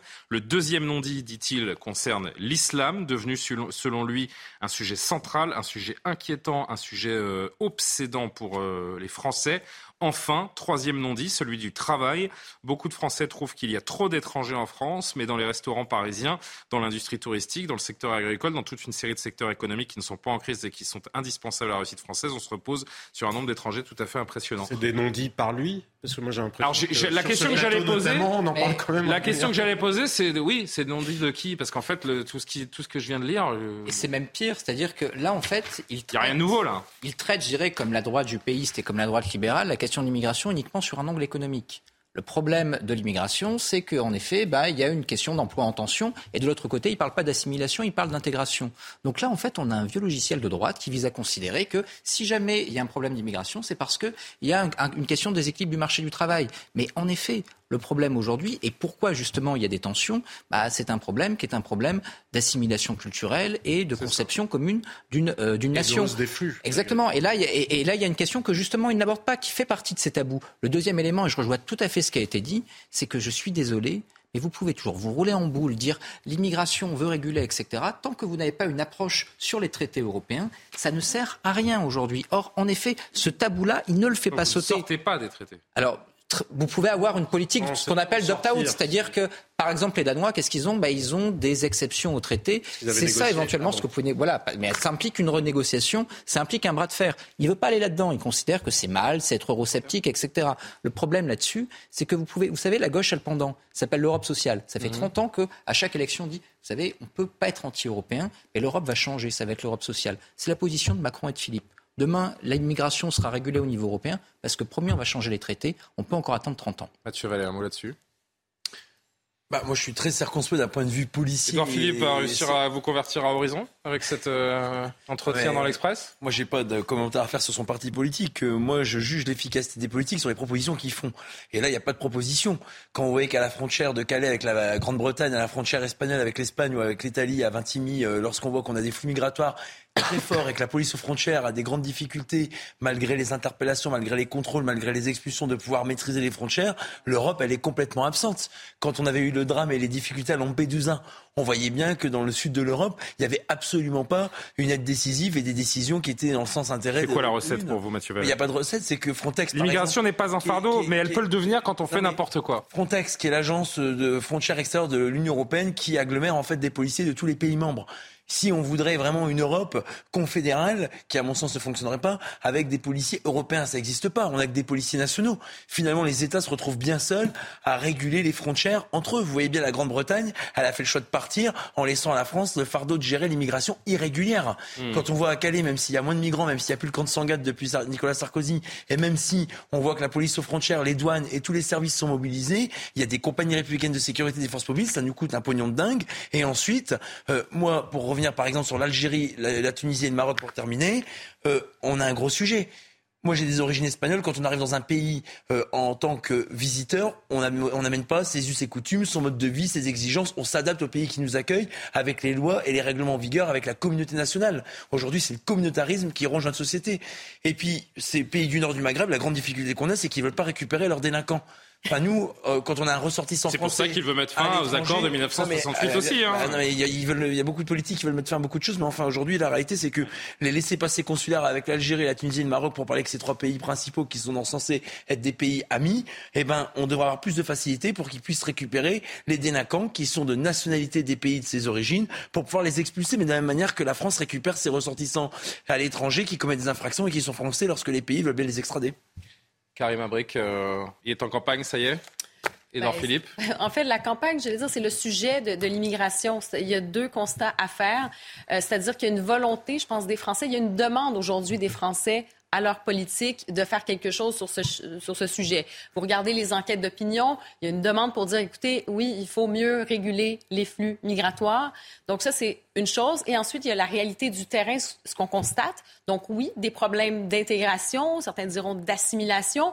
Et ça, ça passe par le nombre. je veux dire, dans n'importe quel pays euh, où, par exemple, je, je regarde au Canada notamment, vous allez regarder aux États-Unis, mais au Canada, oui, il y a une politique d'accueil, mais il y, a, il y a un certain nombre. Pourquoi? Parce que si je vous parle du Québec, la francisation comme telle, de s'assurer euh, qu'on va transmettre le- bon, la, la langue, qu'on intègre vraiment les gens, c'est une question de nombre. Si, euh, vous, si c'est complètement des, des flux euh, incontrôlables, ben, comment pour vous finir voulez... sous des ponts, porte de la Chapelle. ça Exactement. le Canada il est de plus en plus confronté parce Ah, que jusqu'à présent, il était protégé par les États-Unis. Il y a de Oui. plus en plus de, fru- de flux qui Oui. arrivent jusqu'aux frontières du ça. Et le non-dit, l'Europe- les tabous. l'Europe- L'Europe, elle a absolument pas aidé les pays nationaux à lutter contre le terrorisme. On voit bien que lors des attentats de 2015, les, terroristes ont pu euh, naviguer dans l'Europe centrale, dans l'Europe de- du Nord avec la Belgique, dans les pays euh, africains, et que finalement, pour les extrémistes comme par exemple les Black Blocs, Julien, les Allemands, les Espagnols à Sainte-Soline, dans les manifestations aujourd'hui, on voit bien que les frontières, elles sont un peu passoires parce Mhm. que on n'arrive pas à avoir une coordination sur ce sujet-là efficace contre les extrémistes violents. Et enfin, sur l'immigration irrégulière, et finalement, l'Europe, au bout de 10, 20, 30 ans,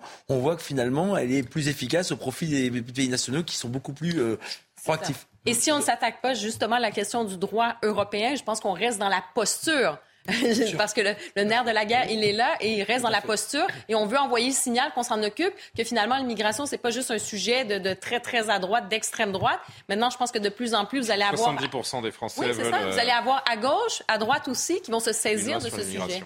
Euh, juste le tweet de la députée RN Laure Lavalette après cette euh, interview de, de l'ancien Premier ministre. Exceptionnel, dit euh, la députée RN. Après euh, LR, c'est au tour de Édouard Philippe de copier le programme du RN.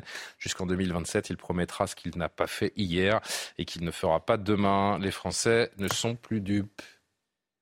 Ouais, Sans commentaire, on avance de- Ça renvoie Allez, à 10 la secondes. rhétorique qui, à vrai dire, s'est révélée totalement fausse, hein, mais que le RN euh, répète souvent. Les Français préfèrent l'original à la copie. Bah non, jusqu'à présent, ils ont toujours voté pour la copie. Tout autre sujet. Des riverains du 12e arrondissement se sont rassemblés euh, hier soir pour la première fois vers 18h30 devant devant le commissariat du 12e euh, arrondissement à l'appel de plusieurs associations. Ils souhaitent faire entendre leur ras-le-bol parce que le climat sur la place Henri Freinet dans leur quartier tout proche de la gare de Lyon se dégrade encore et encore. Bagarres, nuisances, euh, nuisances sonores, alcool, trafic de drogue, vol, menaces, insultes.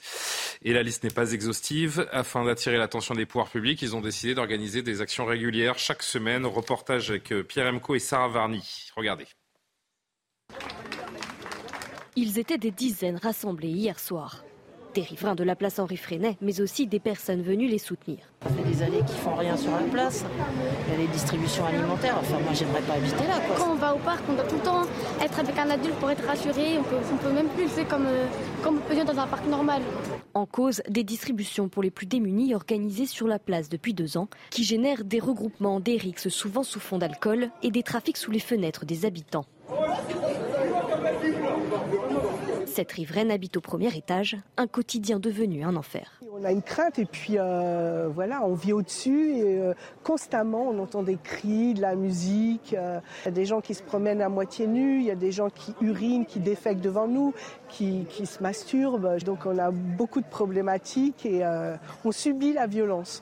Les riverains se sentent abandonnés par la mairie et demandent que les distributions soient déplacées dans la rue d'à côté qui n'abrite que des bureaux afin de ne plus subir les nuisances sonores causées par l'effet de résonance.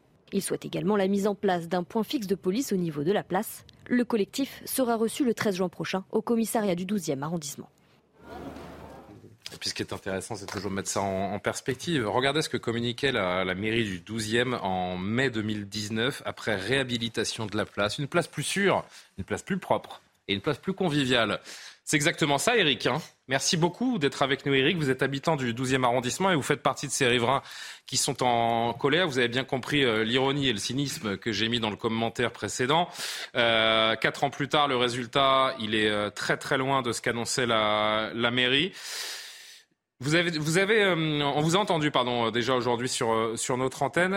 vous disiez, je n'ai jamais vécu ça. Est-ce que vous pouvez me décrire en, quelques mots, en quelques phrases, votre quotidien dans le 12e arrondissement autour de la place Henri Freinet? Oui, euh, tout à fait. Euh, on n'a jamais vécu ça. Moi, ça fait 27 ans que je suis dans ces, euh, dans ces immeubles. et effectivement, il y a toujours eu à côté d'une gare une population interlope. Ça, personne ne peut le contester mais c'était une, cohabitation qui était plutôt euh, bon enfant, euh, avec des SDF qui n'étaient pas du tout agressifs. Là, les choses ont changé depuis, euh, depuis la fin du confinement en 2021, où on a commencé à avoir des, bandes de mineurs non accompagnés. c'était, en permanence des rixes à l'arme blanche, à la batte de baseball, au tesson de bouteille. Et puis, donc on avait quand même poussé un coup de gueule en 2021. Bon, ça n'avait pas changé grand-chose parce qu'on est face à une mairie, euh, une mairie verte hein, qui est dirigée par Emmanuel Pierre-Marie et euh, par le premier adjoint aussi, euh, Grégoire. Et nous, on en a ras-le-bol, ras-le-bol parce que c'est la place des promesses non tenues, outre le fait que ce soit une cour des miracles où on y trouve de, de la drogue, du trafic de drogue, de crackers, d'alcool, de prostitution, euh, et je vous en passe euh, des meilleurs. Et euh, comme le disait Larry Vrain tout à l'heure dans votre reportage, évidemment, on se retrouve avec des scènes de, de, gens en train d'uriner sur la voie publique, de déféquer, de forniquer aussi. Il faut, faut, bien dire les choses, appeler un chat un chat. Et nous, on se bat aussi contre, contre ça parce qu'on a des enfants. Il y a un groupe scolaire qui est primaire, qui s'appelle le groupe d'Hydro-Bouton, qui a 10, 10, mètres, et ça n'émeut pas la, la mairie. ces gosses voient tous les jours ces scènes-là. Euh, l'urine macule, macule, la place. Euh, les, agents de la, de, voirie n'arrivent même plus à nettoyer tellement l'urine est incrustée dans la pierre. Euh, voilà un peu notre, notre quotidien. Et là, on a décidé de. Eric, pardon, quand, quand est-ce qu'elle s'est faite cette bascule? À quel moment vous vous êtes passé de, ce que vous me décriviez d'une place où certes il peut y avoir des certains marginaux, peut-être des SDF, mais qui sont qui, ne gênent personne et qui euh, et qui ne sèment pas le, trouble, à euh, ce que vous êtes en train de nous décrire? Ça s'est fait du jour au lendemain? Comment Est-ce qu'il y a un événement particulier qui a fait que cette place devienne invivable aujourd'hui pour vous et les riverains? Alors, je pense qu'il y a plusieurs, euh, il y a plusieurs facteurs. Outre le fait qu'on a une mairie verte depuis, euh, depuis 2020, suite au petit tripatouillage euh, politique entre les socialistes et les Verts à Paris, ça, c'est le premier point. Et donc, cette mairie verte idéologique ne veut pas entendre de parler... les élus de, votre arrondissement Je veux bien que vous critiquiez les élus de votre arrondissement, mais ce n'est pas eux qui ont amené la violence sur votre place. Non, mais ils n'ont rien fait pour la juguler. Euh, par exemple, ils sont euh, tout à fait opposés. il y a Mathieu sur votre plateau. Euh, ils sont tout à fait opposés à la vidéosurveillance. Sur la vidéosurveillance, on a demandé des moyens supplémentaires en vidéosurveillance. ils ne veulent pas en entendre parler parce que, en fait, une vidéosurveillance, est-ce qu'il paraît que ça ne fait pas peur aux méchants ça n'arrête pas les méchants, une vidéosurveillance. Or, c'est tout le contraire. Une vidéosurveillance, ça rassure les riverains en matière de sécurité. Il faut savoir aussi que cette place, elle est anxiogène, notamment par les, les allumages et les éclairages publics personne, à, cette heure-là, personne ne va traverser la place. On a des, euh, éclairages publics qui sont complètement euh, défaillants. Il y a des agressions de euh, riverains Je pense aux femmes, aux plus jeunes, aux plus fragiles. Il y a, eu des, il y a des agressions dans le quartier Oui, nous on, a des, nous on a des ados et on, refuse qu'elles sortent le soir, des, jeunes adultes. Hein. On refuse, on refuse qu'elles sortent le soir non accompagnées. Si, si elles sortent, c'est avec des copains, en bande, etc plusieurs. Sinon, c'est impossible. C'est impossible de vivre dans ce quartier. Qu'est-ce que vous, qu'est-ce que vous demandez en priorité ce soir? Alors merci de me donner, euh, de me tendre la perche euh, sur, euh, sur, sur, nos, nos, préconisations. En fait, on, demande un poste fixe de police sur la place, et ça, ça fait depuis trois ans qu'on le, qu'on le demande. Euh, là, il y a des postes de police éphémères, euh, on a vu dans la presse, qui vont être, qui vont être euh, organisés sur le champ de Mars, je crois, et à Montmartre. On pourrait commencer, on pourrait commencer par là. La gare de Lyon, c'est quand même 550 000 passagers qui, passent, qui passent tous les jours. C'est 27 TGV au départ, au départ de la gare de Lyon. Donc ça fait quand même, c'est une porte d'entrée. c'est une porte d'entrée. voilà, on demande un poste de police. Et drôle d'image. Enfin, c'est pas ça, c'est moins votre problème, mais c'est aussi une drôle d'image pour les touristes qui empruntent les trains à la gare de Lyon de voir la place dans cet état aussi. Même si ce n'est pas une nuisance comme celle que vous, vous connaissez 24 heures sur 24.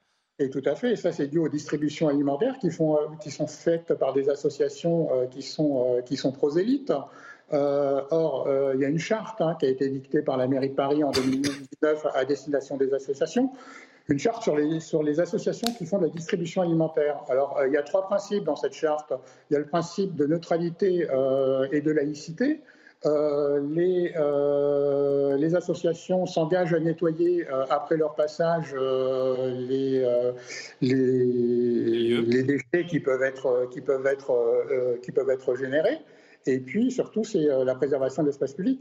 Aucun de ces, aucun de ces, de ces trois, de trois exemples que je viens de citer et qui figurent dans la charte ne sont, euh, ne sont appliquées par, euh, par la ville de Paris. Et M. Grégoire, qui se targue euh, d'être le premier adjoint à voir le maire, le maire de, en exercice de, Paris, a dit qu'il ferait la guérilla juridique à ces associations.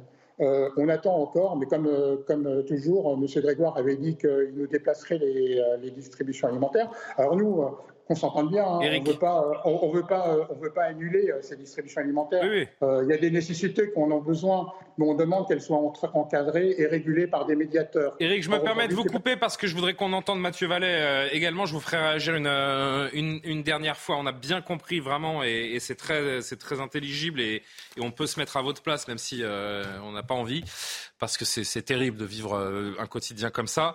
Euh, ils demandent beaucoup de choses. Ils savent ce qu'ils veulent, ces, ces riverains. C'est pas compliqué. Une présence policière, être entendu par euh, les autorités locales. Qu'est-ce qu'on peut répondre à Eric ce soir, Mathieu Même si évidemment, je vous prends pas à partie en tant que décisionnaire sur sur ces questions-là, mais en tant qu'expert et connaisseur de, de, de, telles problématiques. Expert, je me garde à ce moment-là, mais en tout cas, non, bah, si, vous êtes policier. policier de terrain. D'abord, il y a un poste de police, il existe. Dans la gare de Lyon, qui est N, à moins de 9 minutes à pied, vous avez des policiers de la police régionale des transports qui ont un poste de police. Pardon, hein, je vais vous couper après 5 secondes, mais euh, il y a un poste de police, mais regardez l'état de cette place et le quotidien de ces gens. Je sais que vous êtes impatient, Julien, pour vous connaître, mais je termine ma phrase, comme ça vous aurez la réponse. Pas de souci, moi aussi de parler vite, vous voyez. C'est vrai. Partager des fois.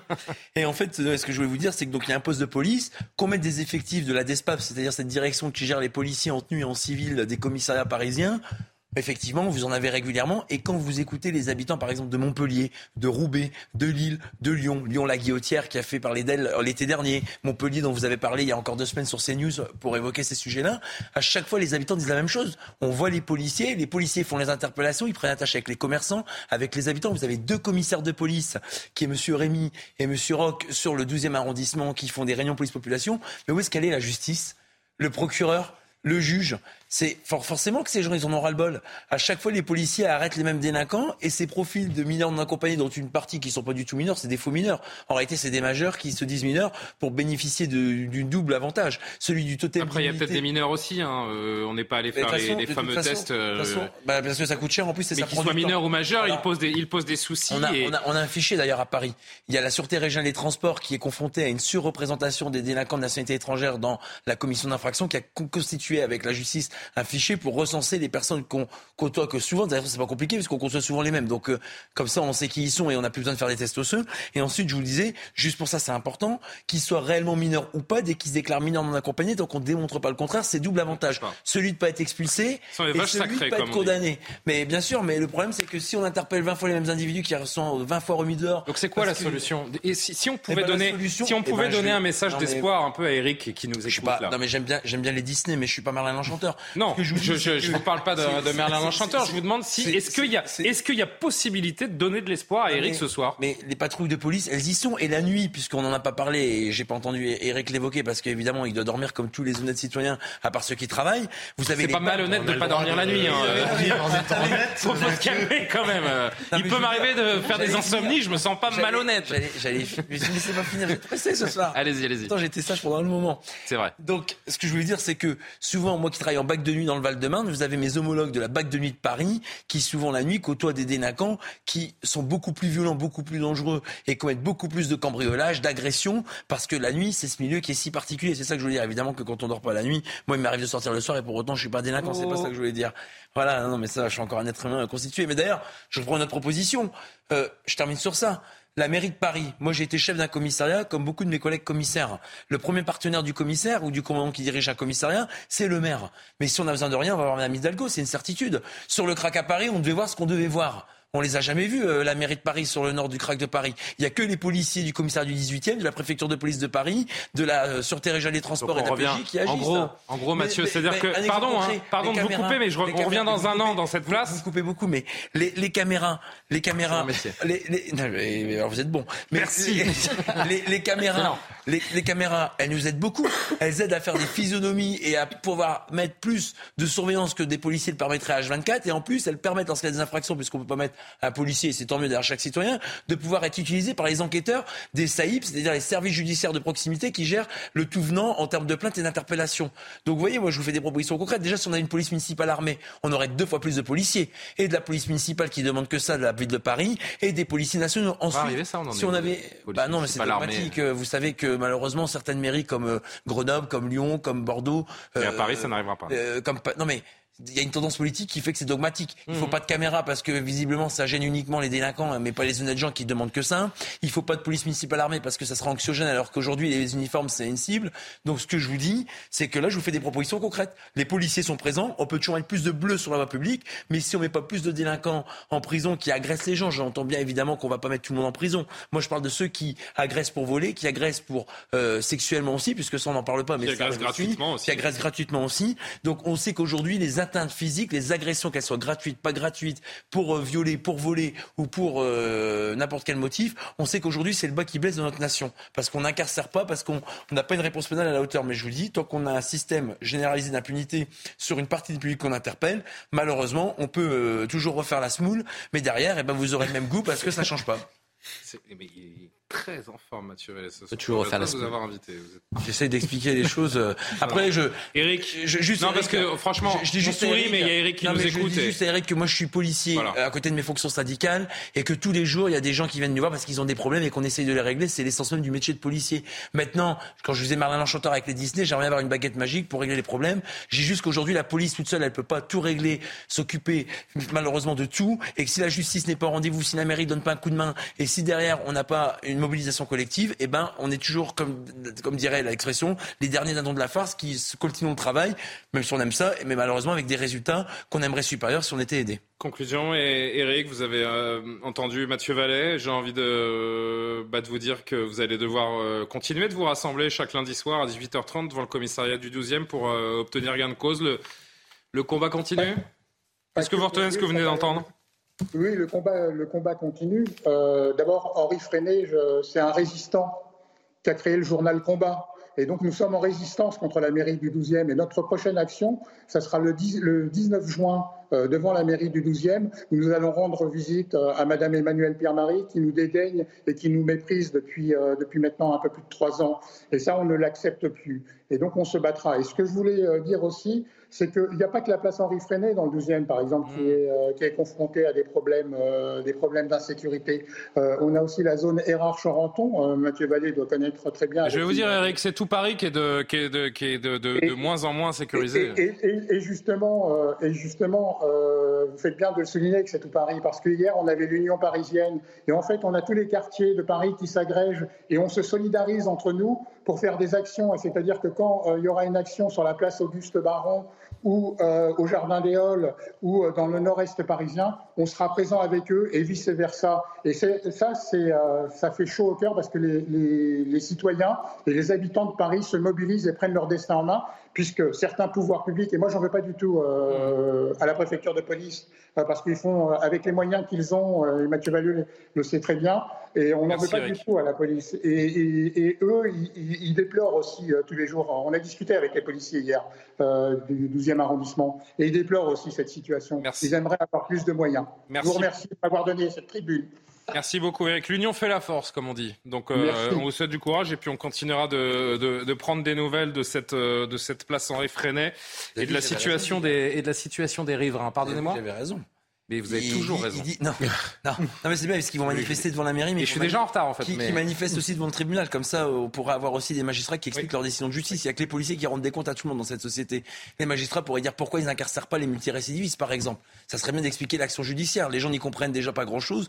Mais quand en plus ils recroisent les mêmes individus qu'on interpelle dix fois, ça serait bien qu'on ait des magistrats qui viennent. C'est pas une défiance, c'est une confiance de pouvoir rendre des comptes de l'action publique. C'est dans la Déclaration des droits de l'homme d'ailleurs. 23h32. Je vais me faire taper pas sur les doigts. C'est passionnant, euh, Mathieu. Vous, avez- mais vous, savez que vous êtes chez vous ici. Je, je Ouais, l'ai déjà dit j'adore. cinq fois. Euh, merci encore à Eric euh, qu'on suivra et, et qu'on rappellera. Euh, c'est promis, Eric. Merci d'avoir réagi. Il est un tout petit peu plus donc de 22h30. Merci Mathieu Vallet. Le rappel de l'actualité, Adrien Spiteri. À tout de suite pour notre dernier thème. La lutte contre le harcèlement sera la priorité de la rentrée 2023, annonce de la Première ministre Elisabeth Borne aujourd'hui. De son côté, Papendiaï a promis des moyens supplémentaires. Il a reçu hier la famille de la jeune Lindsay. Pour rappel, l'adolescente s'est suicidée le mois dernier. Le préfet responsable de la gestion du fonds Marianne démissionne. Cette décision fait suite à la publication d'un rapport de l'inspection générale de l'administration. Elle dénonce un traitement privilégié de Christian Gravel réservé à une association. Le fonds Marianne a été lancé en 2021 après l'assassinat de Samuel Paty pour lutter contre la radicalisation. Et puis le Real Madrid rend hommage à Karim Benzema. Le président du club Florentino Pérez a remercié l'attaquant français à l'occasion d'une cérémonie aujourd'hui. Karim Benzema est le deuxième meilleur buteur de l'histoire du Real Madrid. Il a décidé de rejoindre Al Ittihad, le vainqueur du championnat d'Arabie Saoudite. Après le suicide le 12 mai euh, de l'adolescente de 13 ans Lindsay, victime de harcèlement scolaire, on en parle énormément parce que c'est une affaire qui a ému euh, tout le pays, devant l'enchaînement aussi des drames autour de ce phénomène. Le gouvernement est sommé de réagir. Elisabeth Borne a pris la parole aujourd'hui à l'Assemblée nationale, dit vouloir faire de la lutte contre le harcèlement la priorité absolue de la rentrée 2023. Écoutez-la aujourd'hui. Nous allons faire de la lutte contre le harcèlement la priorité absolue de la rentrée 2023. Nous allons étendre le programme phare au lycée. Nous allons désigner dès la rentrée dans chaque collège un adulte référent dans la lutte contre le harcèlement. Nous allons protéger davantage les élèves victimes en primaire en ouvrant par décret la possibilité d'écarter d'une école un élève auteur de harcèlement. Nous rendrons obligatoire la, formation des personnels contre le harcèlement. Nous augmenterons les moyens des plateformes d'alerte et d'écoute. Enfin, j'ai demandé au ministre de l'Intérieur, de la Justice et du, du numérique d'appuyer le ministre de l'Éducation nationale afin d'être plus efficace dans la prévention et les sanctions contre le harcèlement, notamment sur les réseaux sociaux. Tout acte de harcèlement est intolérable. Nous ne devons rien laisser passer. Ensemble, nous continuons à nous mobiliser pour protéger notre jeunesse. Je vous remercie. J'ai envie de dire, je vais être encore un peu cynique, Jean-Sébastien, une priorité encore? Généralement, quand on annonce des priorités, euh, On va enterrer le dossier. on sait, on sait pas comment ça termine, surtout quand on voit ce que deviennent les différentes priorités de l'exécutif, on peut être dubitatif ou pas?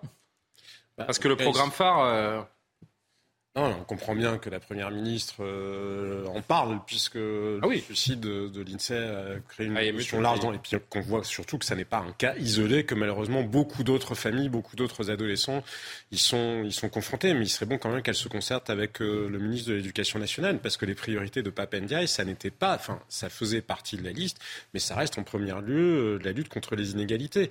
Et donc, quel est le sens finalement de changer selon l'actualité? Parce que si demain il y a, je sais pas quoi, une enquête qui sort et qu'on se met à parler beaucoup des inégalités, bah alors là encore la- les priorités changeront. Il y a vraiment un côté politique de l'émotion. Mais c'est pas ce gouvernement spécifiquement, mais c'est euh, le gouvernement à l'émotion. C'est vraiment ça. Le gouvernement à l'émotion à la séquence euh, de 48 heures sur euh, sur les chaînes sur les chaînes d'information. Après, je trouve que le gouvernement est très en retrait par rapport à ce sujet-là, parce qu'il ne suffit pas du programme phare. Le programme phare, il pouvait avoir du sens. Je permettre de le décrire, le programme phare à nos téléspectateurs. C'est cinq lignes et je vous rends tout de suite la parole. Le programme phare prévoit la formation d'une équipe de référence d'au moins cinq personnes par collège et par circonscription du premier degré, la nomination et la formation de 10 élèves ambassadeurs au moins par collège et 10 heures de formation par an pour les enfants. C'est comme ça qu'on gère euh, la nouvelle priorité du gouvernement. ça C'est les enfants en fait qui doivent gérer ça le pas harcèlement à une l'école. mauvaise chose en soi quand on regarde ce qui a pu être fait Oui, dans ça d'autres pas pays associé à ce- mais ça ne peut pas être seulement ça. Et on en parlait déjà c'est quand même très très lié aux réseaux sociaux. Pas que mais enfin quand même beaucoup aux réseaux sociaux. En tout cas la nouvelle dimension que ça a pu prendre. Et il n'y a aucune action du gouvernement notamment sur les algorithmes. C'est ce que je vous disais déjà. Le gouvernement mise sur la modération ou a des exigences sur la modération sur le fait de faire supprimer les, les messages qui peuvent être violents. Sauf que supprimer des messages violents. En réalité si très peu de gens les ont vus ça ne génère pas les effets boule de neige. Le sujet du harcèlement c'est aussi parce que les algorithmes ne cessent de mettre en avant les contenus. Plus ils sont négatifs plus ça capte de temps d'attention des, utilisateurs en gros. Et plus euh, l'algorithme est content parce que son business model c'est notre temps d'attention à tous. Il n'y a aucune réflexion absolument là-dessus. Euh, écoutez cet échange aujourd'hui à l'Assemblée entre la députée LR Alexandra Martin et le ministre de l'Éducation nationale, évidemment de nouveau interpellé sur ce sujet. Monsieur le ministre de l'Éducation nationale, oui, le suicide de l'INSEE émeut la France entière et a démontré une fois de plus l'échec de votre politique de prévention contre le harcèlement scolaire et votre manque de considération. Vous avez annoncé que les mesures d'éloignement du harceleur est une solution de dernier recours. La victime subit alors la double peine. Responsabiliser, c'est faire prendre conscience au harceleur de son délit. C'est à lui qu'il revient de quitter l'établissement, pas à la victime. Quant à la communauté éducative, quand sera-t-elle formée pour ne plus considérer le harcèlement scolaire comme une affaire d'enfants? Quand sommerez-vous les réseaux sociaux d'agir? Quand prendrez-vous les mesures pour garantir le droit inaliénable d'étudier en sécurité? Est-ce que la situation est satisfaisante? Est-ce que le programme s'est déployé partout de manière homogène La réponse est non. Nous avons du chemin à faire. Je l'ai dit, je l'ai répété, je veux bien vous le dire une nouvelle fois. C'est un travail patient, c'est un travail qui demande de la mobilisation, c'est un travail qui demande des moyens et nous sommes et nous faisons de, des questions de harcèlement une priorité. C'est fou parce que euh, l'éducation nationale semble toujours en retard d'un coup, en fait, avoir un coup de retard sur toutes ces questions-là. Bah, si vous voulez, c'est surtout la doctrine de l'institution qui est à revoir. C'est pour ça que l'idée d'en faire une priorité gouvernementale en soi est absurde, parce qu'il faut changer la doctrine d'une institution qu'est l'éducation nationale. Et donc, euh, vous n'avez pas besoin de mobiliser la cour et l'arrière-cour du gouvernement. Il faut aujourd'hui modifier ce qui se passe dans euh, ce ministère. Le deuxième élément, et là je rejoins ce qui a été dit et ce qui a été dit également par Madame la députée, c'est qu'il y a un sujet réseaux sociaux. Et là, il y, en est- il y aura en effet une vraie volonté politique à avoir pour arriver à rentrer dans un bras de fer et avec Twitter et avec Facebook et avec toutes les On plateformes. jamais entamé, ce bras de fer. Et là, il n'y a pas le début d'un bras de fer avec, euh, Mais ces- non seulement on n'a pas ces géants, le les bras de GAFA fer, dont on parle en plus, régulièrement. On a une peur terrible, terrible dans le monde politique de rentrer dans un bras de fer parce qu'évidemment, tout d'un coup, il y aurait des idées que, eh ben, il y aurait censure, etc. Or que là, il suffit Non, simplement ça les dérange- de faire respecter pas la loi. censurer, justement, Mais bien les lois sûr. numériques. Le donc, problème, c'est qu'ils ont là, peur de se voilà, confronter au dossier. Là, il y a un vrai, vrai sujet. Allez, il nous reste, je suis désolé, euh, quelques secondes seulement, les amis. Un, dernier mot pour Karim Abric et pour, euh, et pour Mathieu Vallès sur ce sujet avant la dernière image. Non, mais on nous parle de prévention dans les écoles, de former des élèves, de former bon, euh, du personnel, mais on ne nous parle pas de sanctions. Ça devrait être assez clair que vous vous livrez à du harcèlement, il y a des conséquences. Alors, est-ce que ça passe de la suspension de quelques jours, l'expulsion pour les élèves qui, qui commettent justement ces actes ce harcèlement? Donc, il y a véritablement les sanctions et ça, ce n'est pas du tout euh, avancé par le gouvernement. C'est bien de, de manier des, des grands concepts. Je pense au chef de l'État qui parle de, de décivilisation, mais derrière, euh, mettons, les, mettons les choses en application. L'idée, c'est que ça ne se reproduise pas. Mathieu Vallée, un- une conclusion Vous savez que moi je suis très attaché aux victimes et je considère que ce pays les maltraite, les déconsidère et que c'est la dernière roue du carrosse. Moi ce qui m'a marqué, j'ai écouté chez Pascal Pro le témoignage des euh, parents, Des parents du hier père soir. et de la mère de l'INSEE hier soir. C'est que quand ils ont rencontré le ministre de l'Éducation nationale, il y a eu une déshumanisation telle qu'ils le décrivent et ils avaient l'impression de parler à un mur. Et je pense que quand on a été victime de la perte d'un enfant, ce qui est horrible, on n'a pas envie d'être une deuxième fois victime de l'inhumanité dans une écoute ou dans une prise en charge qui est totalement euh, vital pour qu'au moins, à défaut de pouvoir se reconstruire, il y ait une considération du statut de victime qui est cruellement en défaut dans notre pays. Merci à tous les quatre d'avoir participé à cette émission. Je ne vais pas vous laisser sur euh, une info et des, et des considérations aussi lourdes. Vous savez que j'essaie de vous, de vous libérer un petit peu l'esprit avant d'aller vous coucher. Je, vous fais une semaine, euh, je la dernière image, donc hein, je le rappelle, l'image légère pour conclure la soirée.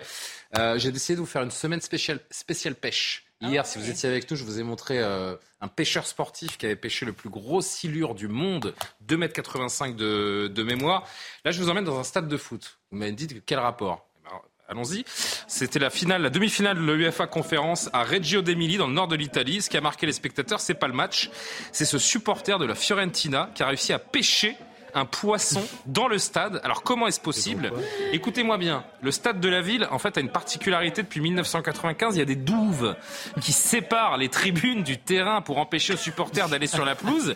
Et ben désormais, des poissons vivent dans ces eaux qui sont tout autour du stade et donc courant de voir des spectateurs qui tentent de pêcher des poissons pour s'amuser. Remettez-la moi juste un coup, s'il vous plaît, les amis. C'est d'ailleurs pas la première fois que euh, des fans euh, y parviennent. C'était déjà arrivé deux fois en 2019 et en 2021. Alors je rassure, je sais pas si on l'a vu sur l'image là parce que j'avais le nez dans mes fiches, mais le poisson a, a vite été relâché. Évidemment, ce supporter a, a un grand cœur et il a laissé le, le poisson euh, vaquer. Mais Assez- surtout, il avait l'air euh, étonnant, étonnant. Jean-Sébastien, c'est une des meilleures de l'année celle-là. Ah Non oui, mais il vaut mieux ça que voir les, les images d'Enzo. hein. Effectivement, ça pourrait peut-être être une solution à déployer partout. Évidemment. Ben, il a l'air radioactif, le poisson. Il a une drôle de couleur. Donc, c'est peut-être pour ça qu'il l'a relâché. Non, c'était un petit hein. poisson, c'est une, sorte de petite carpe japonaise, là, Ah vous oui, savez, voilà. on aime beaucoup. Voilà. C'est sur cette image essentielle qui a beaucoup plu à Mathieu Vallet, je le sens, qui, euh, que l'on referme ce soir info. Merci beaucoup à. Loumna Daoudi qui a préparé cette émission. L'édition de la nuit, avec Simon Guillain ce soir, nous sommes d'accord, Charles Loumna, merci beaucoup. On va se retrouver demain pour Soir Info. Alors, bonne nuit à tous.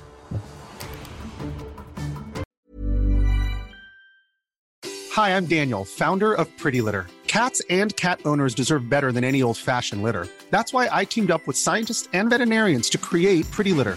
Its innovative crystal formula has superior odor control and weighs up to 80% less than clay litter. Pretty Litter even monitors health by changing colors to help detect early signs of potential illness. It's the world's smartest kitty litter.